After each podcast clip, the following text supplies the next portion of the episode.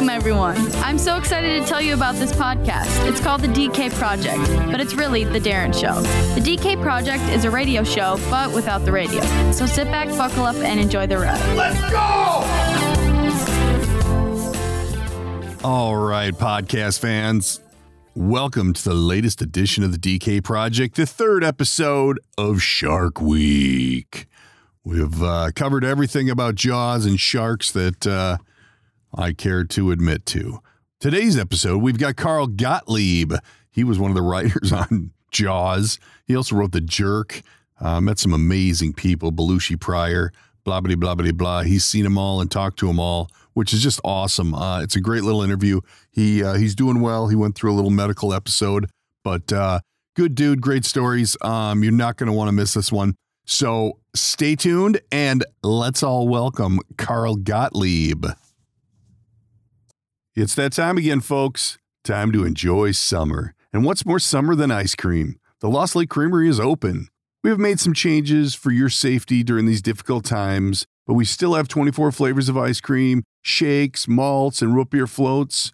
Check out our new website at lostlakecreamery.com. You can bike, boat, walk, drive, however you want to get here. We are located at 5575 Shoreline Drive, just off the Dakota Bike Trail in the Harbor District of Mound, at the end of the Lost Lake Channel on the north end of Cooks Bay of Lake Minnetonka. Open every day. Stop in and see us today. And remember, ice cream fixes everything. All right, project fans, with us today, zooming in, the legendary Carl Gottlieb. How are you, sir?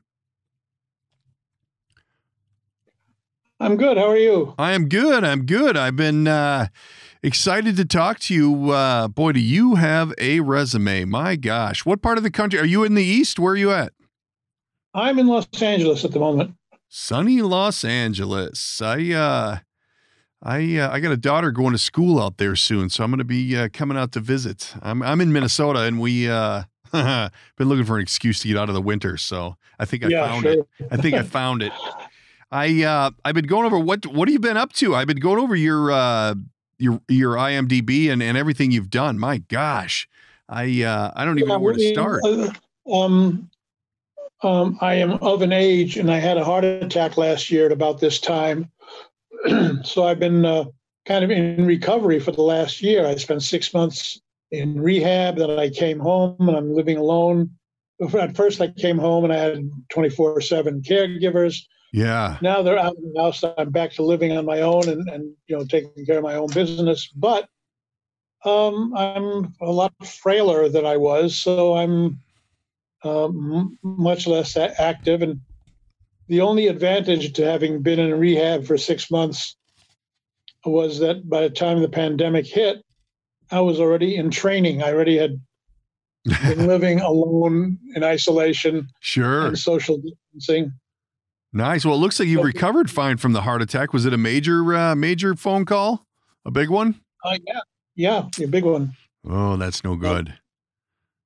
near fatal. I don't remember any of it. I I'm last thing I remember was going into the ER, and the next thing I knew, it was 12 days later, and I was Wow.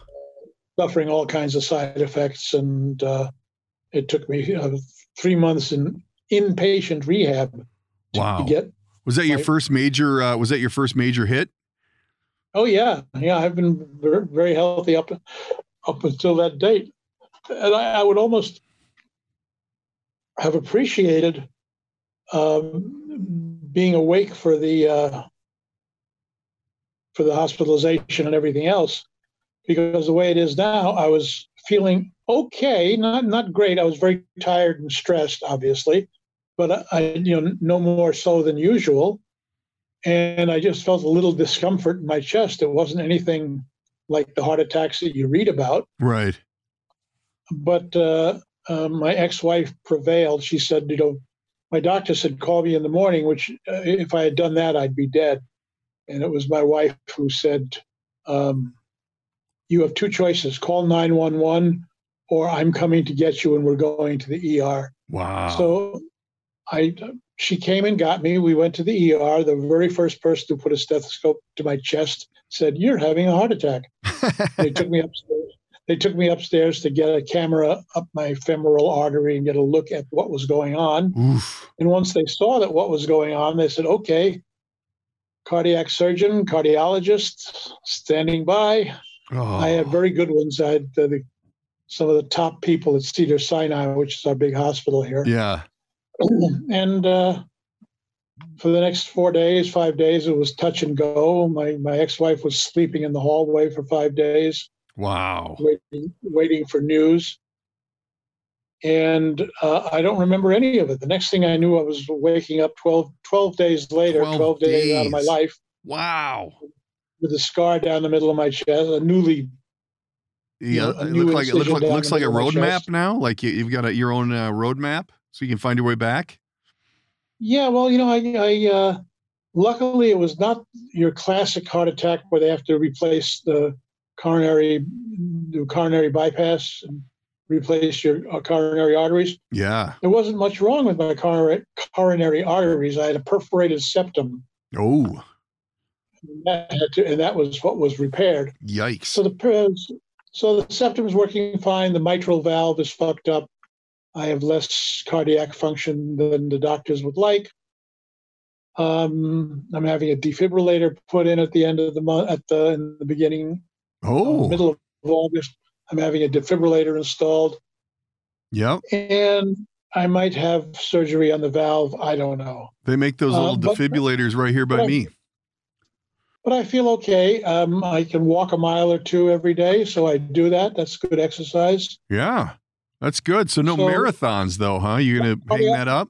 cardiologist is very happy. So let's let's talk about what we came to talk about because yeah, I could go on about my illness forever. I, I I'm looking at your uh when you when you when this all started, I mean you've been you've been at this a long time. How did you get into the industry? I mean, we're looking at what in the 60s you started? Yep. Yeah, yeah. Well, when I graduated college, which was uh, I think January of '60, I was going to be class of '59, but I missed a few credits when I transferred, so I stayed on for an extra semester. Did you graduate from I- Syracuse? Syracuse, yeah, January nice. of '60, and there was nobody else graduating. I mean, it was just you know, one day I was going to classes, the next day it was winter in Syracuse, which is as bad as winter in Minnesota. yeah. and I was on my own. I was out, and I made one decision at that point, which is I'm only going to work in show business. I'm not going to be a bartender or a cab driver or a merchant marine or a truck driver or do any of those other jobs. I'm going to be in show business. Wow. And if, if I get paid for it, so much the better. If I don't, I don't care. So for the first couple of years, I hung lights and did sound in coffee houses in Greenwich Village, and you know, uh, you know, just you know, kind of bummed around. But I was, I was in the business. I What was your what was your degree in from 25 bucks a week Syracuse? in meals. Sometimes I worked for for nothing just to be uh, you know to be on the stage. but one job led to another, and eventually I got uh, uh, well, I got drafted. That, that interrupted my trajectory. For Vietnam? And then in the army, when I got out of the army, I joined the committee in San Francisco, which had just opened. It was a Yeah. brand new improvisational theater, very very famous one, one of the first. And I joined as a stage manager because that's what I did in those days. But then I became, you know, as time went by, I, I directed the company. I went to New York and worked for a Broadway producer. Then I came back to the committee as an actor in '66, and that changed my life. I was in San Francisco for the Cultural Revolution '66 to '68 yeah. the best time in the world to be in San Francisco. It was the first time in American pop culture that trends started on the West Coast and percolated east. It used to be that the intelligentsia and the trendsetters were in New York and Philadelphia and Boston. And for the first time, San Francisco and to a lesser degree, LA was supplying the cultural impetus to change the youth culture from the West to the East. And I was a part of that. Wow. What about so so what was your degree in from Syracuse? a theater and journalism, Okay. dual major in drama and journalism. So I've always been in the theater or writing about the theater. when I was in high school, I thought I'd be Brooke, Brooks Atkinson. I wanted to be a drama critic. so what did you when when did you start getting paid? Like when was like your your first real uh, this is going to work?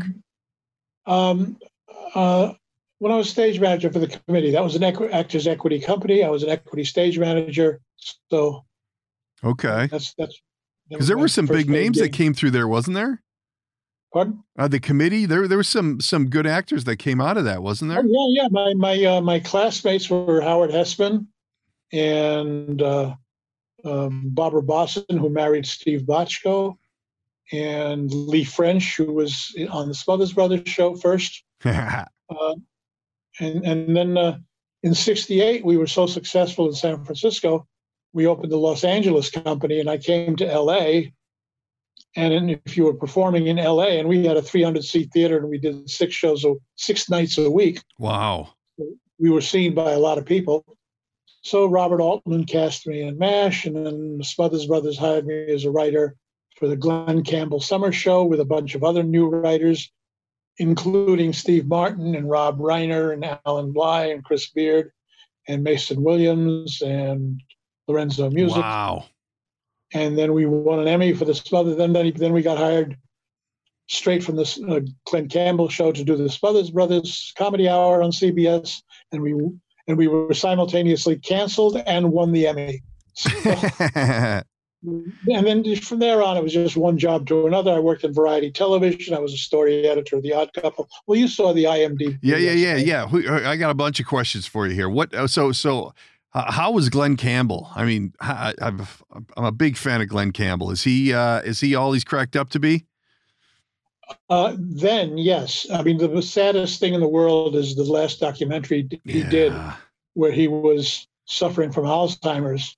Yeah, and it's obvious in the documentary that he's losing his mind. Yeah. He's not losing his technique. He can still play the ass of a guitar. Yeah, but you can see that his mind is going. It's it's kind of a tragic documentary and I, I, I got to give him and his wife credit for allowing it to come out the way yeah. it did because it's quite revealing and, and very intimate. And it's a portrait of a guy who's on his way out. Oh man! I, but he was at the time we worked with him. He was he was a, the the best of the good old boys. He was a a the highest paid session player in Los Angeles.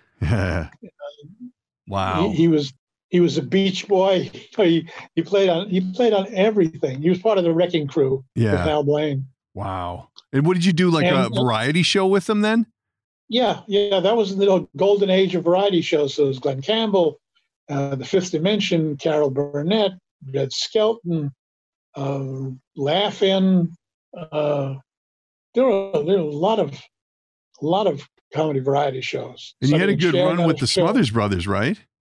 What's that? The Smothers, the Smothers Brothers. You had a good, a good run with them, right? Like you did a, a, lot of stuff with them. Well, we do. I did the final season. They were on the air for three seasons. Uh, the final season was the one that won the Emmy. Okay. Uh, and then we got canceled because of network difficulties. Right, right. but it was great because we got paid for a 13 show pickup, even though we never got we never had to write the shows. Nothing wrong with that. Nothing wrong with that at all. So I, but I and, and, because I was in television, I moved on. I was I did four Flip Wilson specials where I worked with Richard Pryor. How was that? Peter Sellers, and you know, I, I, I had a really I had a really good run. I you know, and then one and by 70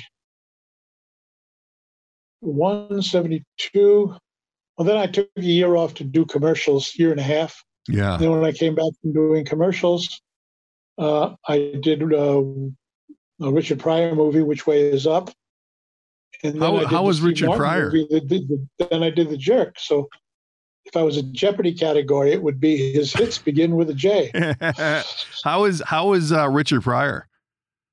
Great. I mean, I, I, I loved him. We got along great. That was right during his um, heyday, right then, when you were doing that. Well, that was, he was he was in his manic depressive period, and when I met him, he was manic and cleaned up. He, he was dating Pam Grier. Yeah. And she had him on an exercise regimen and he was he was very healthy. And then he started drinking and snorting and he got in uh, one of the special I did uh, four Flip Wilson specials, and Richard was a guest on two of them.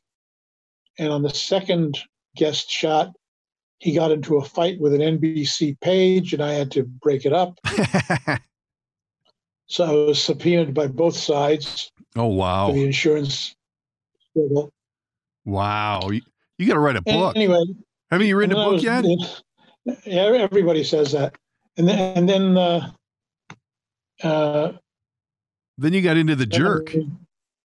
I was doing a show called Music Scene, which was a worked with every rock and roller in the business, and I had known Crosby. I knew the whole Laurel Canyon crowd: uh, Crosby, Stills, Nash, Young, Jackson Browne, Joni Mitchell, Geffen, Ro- David Geffen, Elliot Roberts. So I was, you know, I had one foot in rock and roll and one foot in, you know, pop television. Did and you- when Steven called me to do Jaws, I was a story editor on The Odd Couple at the time. So I left a hit show on television and went to do an unproven, untried motion picture with the director who had only done one movie, Ooh, two if you count Duel. risky. And, and yeah, but you know, in those days, my criteria for taking a job was have I done this before? right. Now, if I just stayed in television, I probably would be, you know, a billionaire because I might have created a show and owned it. And then I could have been Seinfeld or Larry David or one of those people, Yeah, or yeah. Chuck Lorre or somebody. But uh, I like to think. Um, but I, I never did. I never did that. I, I I jumped to features because that was where the action was. And now the best writing in television is the best writing in scripted media, never mind television. The best writing is in television, not in movies. Movies are practically passe. And Yeah. what with the pandemic, we don't know what's going to happen in movies. Yeah, no, not at all. I, I, that's got to be killing these movie theaters. I, I want to say I drove by one yesterday and they were open, but I didn't pull in. It, uh, it looked a little strange, but there was only like five cars there. Um, so, uh, That's the only way to watch a movie these days is on a drive-in. Yeah, which, which would be cool if they brought that back a little bit. You know, like they've almost gone extinct. They, Um, they- they actually are. It's the only place where people, families, can go and watch a movie now. Yeah. Well, and I got, So these, I got some comedians that I follow that are doing a, a drive-in theater tour where they're doing the stage uh, in front of the screen and uh, and doing their comedy deal just so they can get out there. It's Sure. a great it's a great idea. I don't know how they pay them, but whatever. Um, so when all this is happening and you're and you're in there with Richard Pryor and you're doing the Flip Wilson show, did you realize at that time what you were doing and and how major it was and how big of a player these people were going to be? Um, well, you know, this is a strange business. You, you, you don't know what constitutes stardom. You don't know what's going to hit, what's going to miss. I always say the audience tells us, we don't tell them what's a hit, they tell us. Yeah. So my take on it was just to uh, do the work, be a professional, be the best, be the best I could be. Um, it's a business of relationships. I had good relationships, and the people with whom I had relationships turned out to be geniuses. So my, our collaborations were always successful, and you know, I uh, and I came along for the ride and Wow. gained a reputation. Gained my reputation as being a good a good worker, a good guy, you know, funny writer. Yeah. So you know, every job led to the next job, and it- it- a natural progression. So did You you know, I could have, I could have gotten some bad shows. I could have gone to work on, you know, I don't know, you know, pick a failed series. you Yeah. know, but uh, So so did you write uh The Jerk? Uh what what was your role in that? Did you did you write the whole thing or did you co-write it or what did you do there?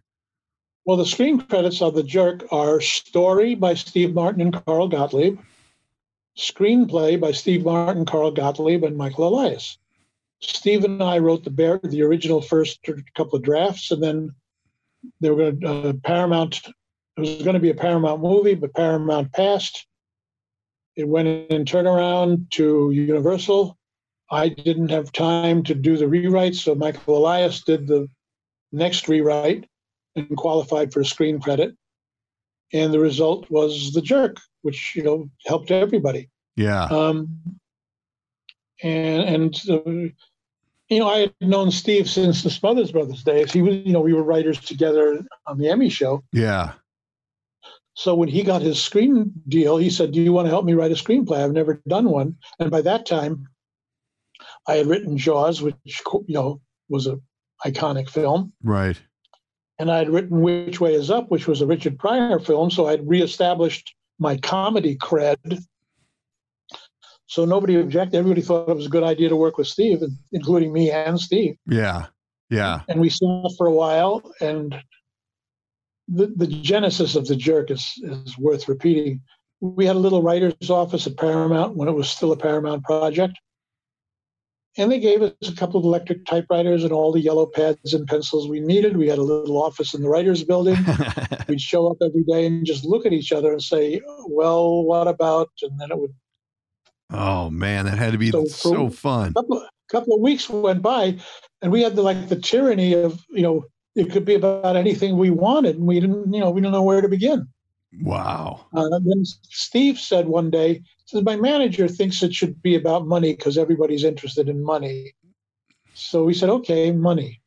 And we sat for another week, and then Steve once said, you know, in conversation, he said, well, you know, there's there's a line in my act that always gets a laugh, even when the act is failing. This this joke is kind of surefire. I said, well, what what is it? He said, I was born a poor black child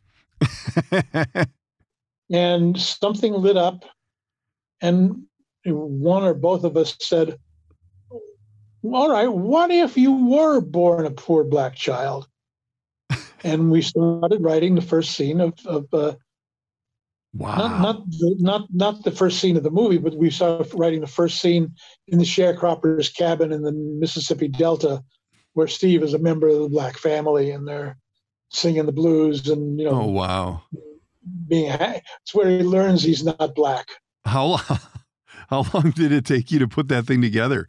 To get it? oh well once we got started it went very quickly Yeah. and, and in the meantime at the same time i directed a short subject with steve called the absent-minded waiter which was nominated for an academy award I was gonna say that was a pretty big deal too, wasn't it?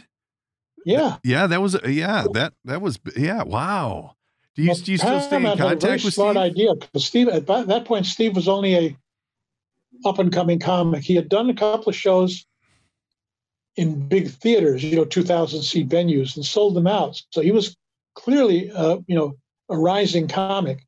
He hasn't, he didn't, wasn't doing stadium shows yet, but the producer at Paramount had faith in him and gave him a three picture deal Wow. and and he said, We're going to produce a short subject with you and we'll attach it to a Paramount product, give it to the exhibitors for nothing.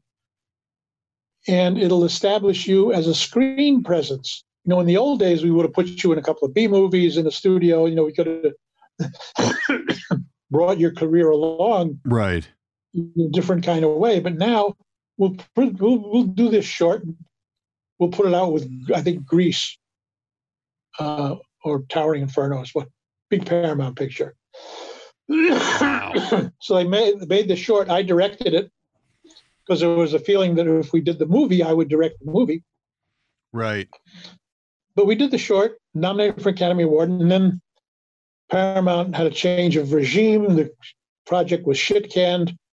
Uh, the, they took it over to Universal, who was hap- who were happy to get it, and the, the screenplay evolved in a different direction with Michael Elias, and became a hit too. So you know, Wow. everybody wins. How did the uh so so the, you were doing the Flip Wilson thing and then you you did you just do uh uh one episode of Saturday Night Live? Uh, yeah, I did a couple episodes. I was in one of Albert. I wrote a couple of uh, sketches for them for the, the you know the film pieces that Jimmy uh, what's his name?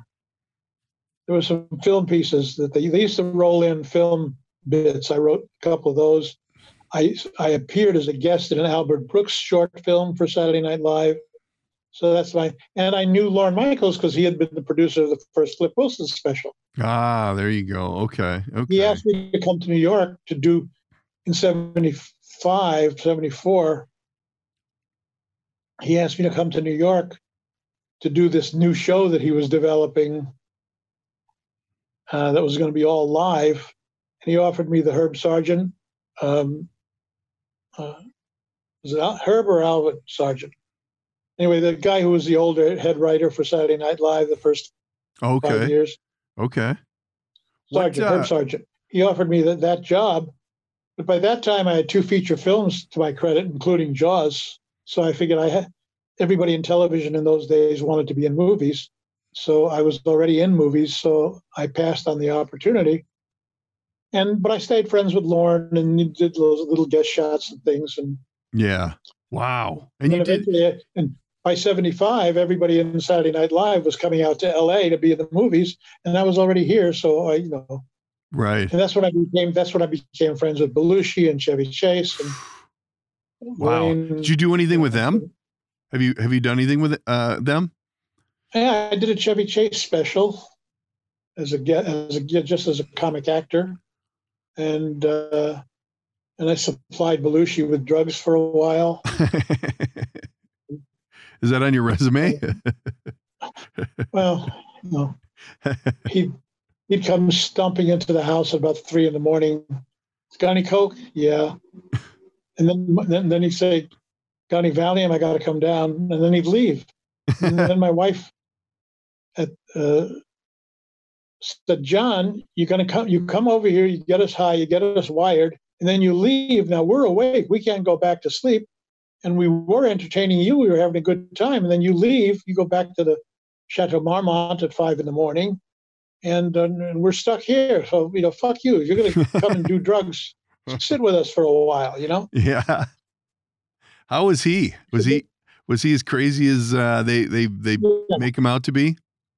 John John was a force of nature, Yeah. That's interesting. I uh, and, he spun, and, and he spun out of control at the end. It was very unfortunate. Yeah, that happens a lot in uh, in your world. I think uh, a lot of uh, big uh, big presence people uh, tend I have uh, do that. It's unfortunate, but it happens. I uh, I also see on here that you've got the the uh, Bob Newhart show. Yep. I mean, you've been on everything. That's that's a big show. That was huge. Yeah, it was. I, I did it as an actor, and then I then I think I wrote an episode with uh, a writer named George Yanok. I, uh, yeah, So what what out of all, out of all these uh, people and places and, and shows and movies that you've been in, what was your favorite one to work on? What was like like the one that you you you, you is most memorable for you? well, I would say Mash, the Altman film. Yeah. because there were like there were like 10 improvisational actors in it corey fischer tamara horrocks um, bud cort i mean i mean i'm, I'm uh, a lot of people in that movie became part of altman's stock company. I i i came back and did long goodbye for altman and i stayed friends with altman and his wife for a long time. Um, and it was the most fun because you know we were there for nine weeks on location. Wow. uh, going out to uh, the set that you know, the same set that they used for the TV show. Right. So you know, was, you know, every, every day you'd go out to Fox and get on, you know, a limo or a bus and drive out to the location. And What uh what did what did you I don't recall what did you play in that? What what was your who was your character? I played uh, uh, Captain John Black, Ugly John, the anesthesiologist. Ah, very cool.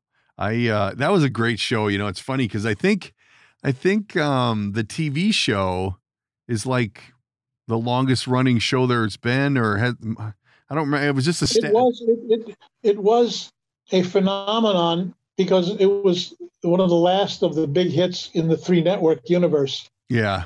The, Huh, the- yeah. the last episode of MASH had like a 55 share of the Yeah. audience, and an audience of like 47 or 80 million people. And those days are gone forever. Maybe no that's what it was. Maybe that, that that the most most watched episode of TV was that MASH episode, I think. Maybe that's what it was. I, I just Yeah, saw it um, like a month ago. It was up there. It was up there with like Super Bowl 2053 or whatever. You know, I mean, Yeah. it was. Wow. it- it- I don't think there was as, as I think there was one show that topped it. I don't know whether it was. No, there was no show. I don't think there was ever a show that got the same ratings because it became impossible. You can't get No, 20 share anymore. no, There's too many. There's too much stuff on television. There's too much to watch. too many different options. That was the three. That was the three network universe. You know, and that that that's gone forever. I bet all three There's networks can't get that. There's 500. I'm sorry. I- there are 500 scripted shows on television now. You can't watch them all. Right, right. And and of those 500, you know, a 100 are, the best written shows, uh, best writing. Never mind television.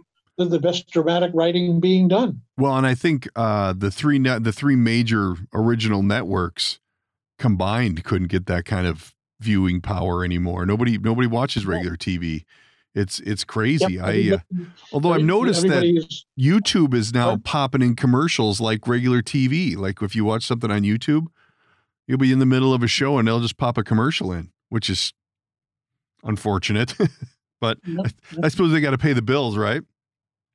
What about what Well, about know- George Burns? Hmm? What about George Burns? Did you do the George Oh, Burns Comedy Week? fun. That was a, that was one of the last that that was the year of anthology shows. There was us, and Steven Spielberg did Amazing Stories, and I think there was another. Oh, Twilight Zone came back that year. Um, we did 17 episodes of the Burns. Show. No, we did 13 episodes of the Burns Show. We won our time slot in six of them, and one of them was a pilot that Steve Martin wrote and directed. Uh, Phil Alden Robinson directed. That was spun off into Harvey Korman, Valerie Perrine vehicle, uh, which only lasted six episodes. But it was a great time. I was under contract at Universal. They were paying me to write write shows. Uh, it was the Writers Guild strike of '88 stopped everything.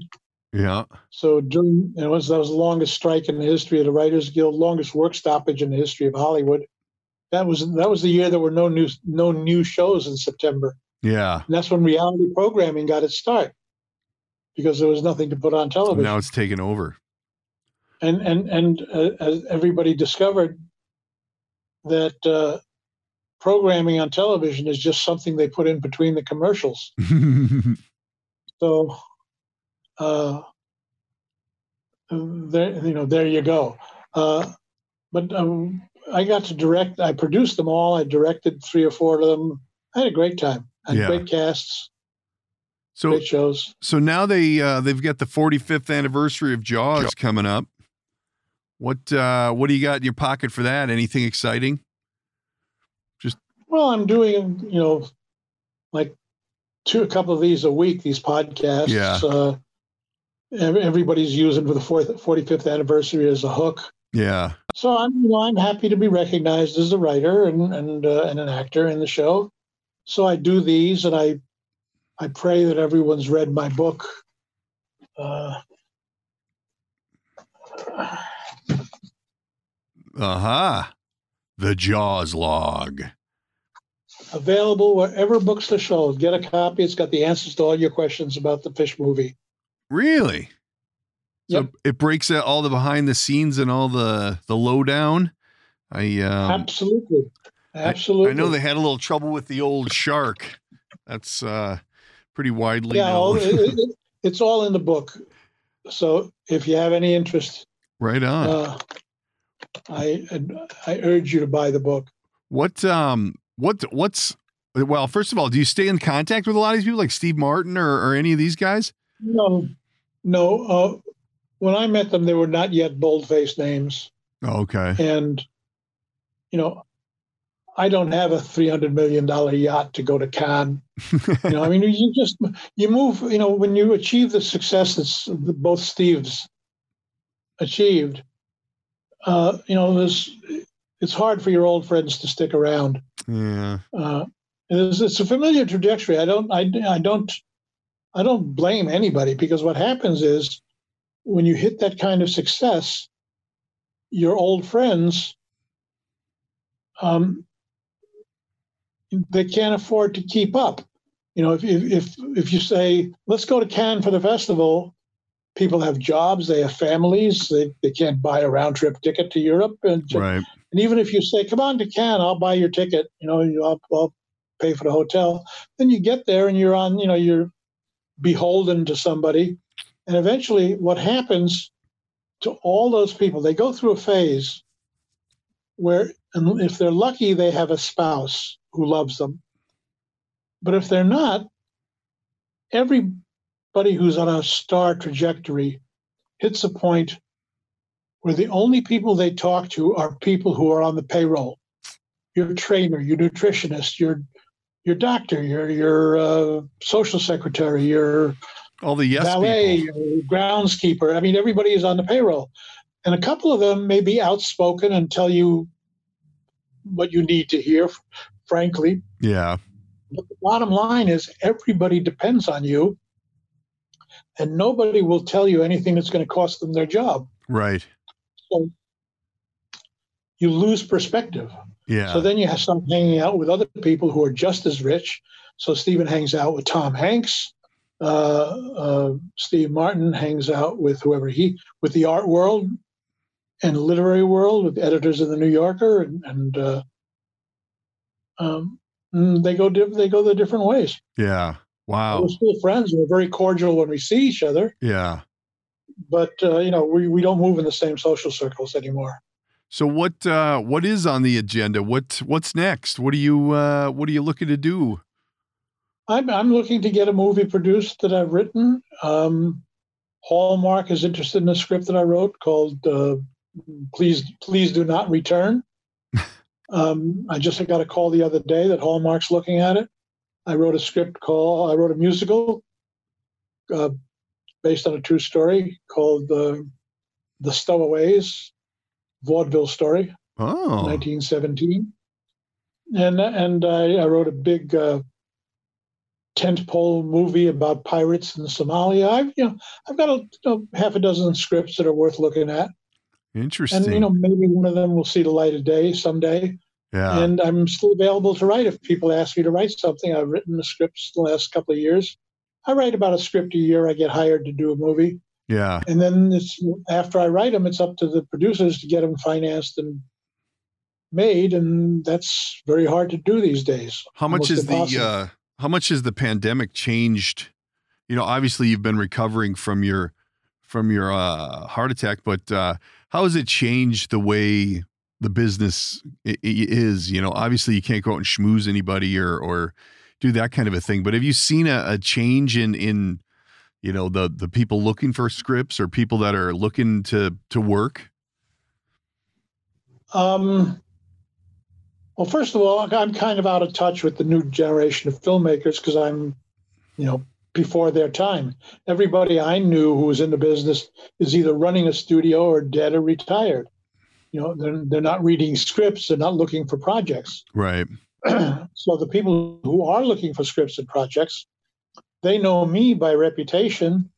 I know them because you know I, I see their names in the trades, but we don't have the personal relationships that used to exist in my life. So I, you know, and the pandemic.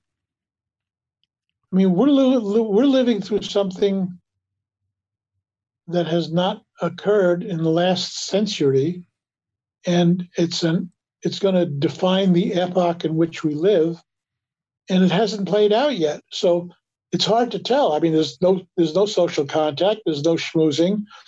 Movie sets are going to be run in a whole other way.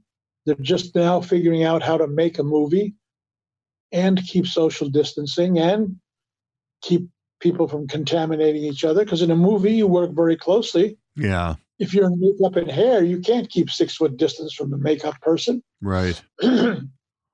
Right. So the world has changed, and we don't know how much it's changed.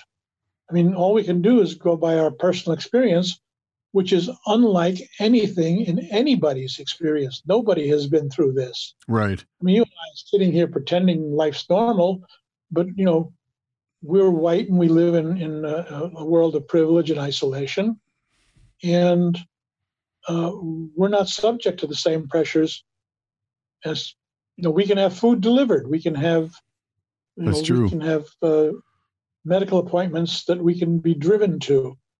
They're doing them online now. You don't even need to go.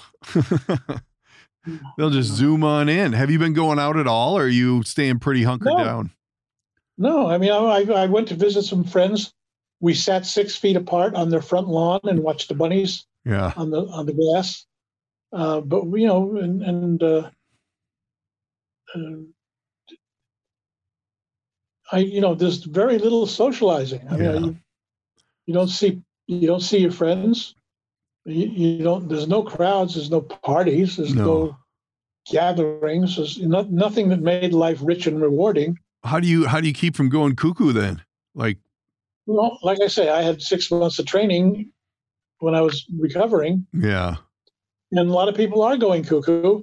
The only people who are managing is the new generation, people who grew up since in, in the 21st century, who don't find anything um, remarkable about online contact and zooming and you know texting and doing everything online because they do that all the time. Yeah, but that's not how I was raised. I, you know, I'm comfortable with computers. I've had a computer since 1987. Um, I'm not. I'm computer literate. Doesn't prevent me from having glitches, but uh, so I'm okay with computers. But uh, Well, there's a lot of people that don't want to leave anyway. You know, a lot of the younger kids they don't they try to separate themselves as much as possible anyway. yeah, Uh, well, the millennial group. you know, good good luck for them because I I, I have a, feeling that they will grow up without any knowledge of the world. Yeah, no, I totally agree. That's you know, you know, hitchhiking through Europe, you know, driving a VW bus from Amsterdam to Kathmandu, Nepal, wow. uh, across Afghanistan. You could do those kind of things in those days. yeah, You could do everything. wow. No more. What? Uh Why aren't you writing a book? Too much work. You got to remember, there's two kinds of writers. There are habitual writers who get up in the morning and just have to write. Stephen King is one of them. Okay. uh, uh, uh, Georges Simenon, the French mystery writer. These people are guys who write a novel before noon. I mean, they just can't stop writing.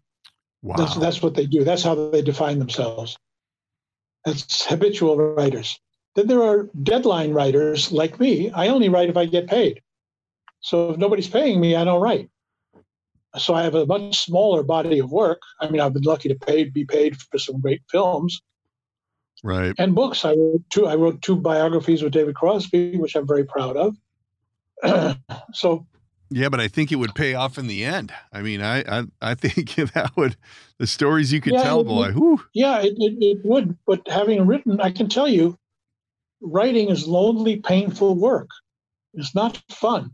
You know, George Bernard Shaw is often quoted as saying, "You know, Mr. Shaw, do you like writing?" And he he he was his reply was, "I like having written." ah, when it's done. Yeah, Interesting. but I while you're uh, in the process, I couldn't even imagine, you- but the uh, the stories that you have to tell. I mean, you've interacted with a lot of people that uh, Yep. I, you know. I think it would be a massive uh, a massive deal. That's very interesting. I you know uh, Richard Pryor, Steve Martin. I mean, these guys. Did you did you ever do uh, just straight up comedy, stand up comedy, hit the stage and throw yourself out there? Well, I was, I was in, I was in the committee for four years as a performer and a director, so that was that was the best that was the best show business time of my life. It's going to the theater every night, doing a set show for a big audience, and then taking suggestions and doing an improvised show as a second show three times, you know, twice a night, five nights a week, three times Man. a Saturday, thirteen shows a week, and being creative every night. That was the best time there was. that'll build some chops right there. That that that is Yeah. I mean, if, if, if I calculate that a joke is going to work when I'm writing it, chances are it'll work when somebody performs it, whether it's me or someone else. Because I, I kind of know what's funny. yeah yeah. Wow. Are you not working on any TV shows right now, are you? No, no, it's too much work. like, you know, I don't have. No, I mean, you know, a rewrite night goes, you know, from Thursday at three in the afternoon till three the next morning, Yeah. and I don't have the time. You know, I, I my health won't permit that. Yeah. Wow. Wow. you How know, exciting. basically, I have to concede that I am now older and frailer than I've ever been. I So I don't know. You seem pretty sharp more to slowly. me. I'm, oh, I know this. You know, this way I, I'm I'm terrific. Everybody who sees me on the tube thinks I'm you know fabulous, uh, and and it's a convincing appearance. Uh, but trust me, when when when I go, when you sign off and I go back, I go down the stairs in my apartment very carefully, and I sit in a big chair with my feet up, and the daily newspaper, and I kill time until I go for a walk or have lunch at four in the afternoon or five. Then I watch television, and then And I you- you're still fully living by yourself? Just yeah, you? I love living by. I've lived by myself for forty years. Yeah. Wow. That's that's. I'm telling you, you're, I- you're you wouldn't know that you had uh, had a had an episode if you wouldn't have brought it up. I mean, I. Uh, Yep. But I haven't seen you run a marathon yet either. No, well, That may you, not you happen. Probably won't. You probably will not see that. well, listen, sir, we have to wrap this up. I uh, I can't thank you enough for all the time, man. You are a very interesting cat, and I think uh, we may have to check in on you down the road here and do a little follow up and uh, see how you're doing because I uh, I've really enjoyed talking with you, and I think the uh, the fans of my podcast are really going to get a lot out of it. You really uh, have some stories to tell. I'm going to keep pushing you for that book because I think it's uh, it's a great idea. So you uh, you take care, and uh, and we thank you so much for the time. And uh, like I said, we'll check in on you somewhere down the road, sir. Okay, take good care of yourself. All right, thanks, man. I'll do. The, I'll, I'll do the same. Bye. All right. Thank you. Bye now. That's it. That's the end. That's a wrap. Read the shtick. That's a wrap for today's episode. Don't forget to subscribe and tell all your friends. If you'd like to reach out, you can use the studio line at 612 504 6500 or by email, the DK Project Podcast at gmail.com. And of course, there's always social media at the DK Project Podcast. Thanks for tuning in.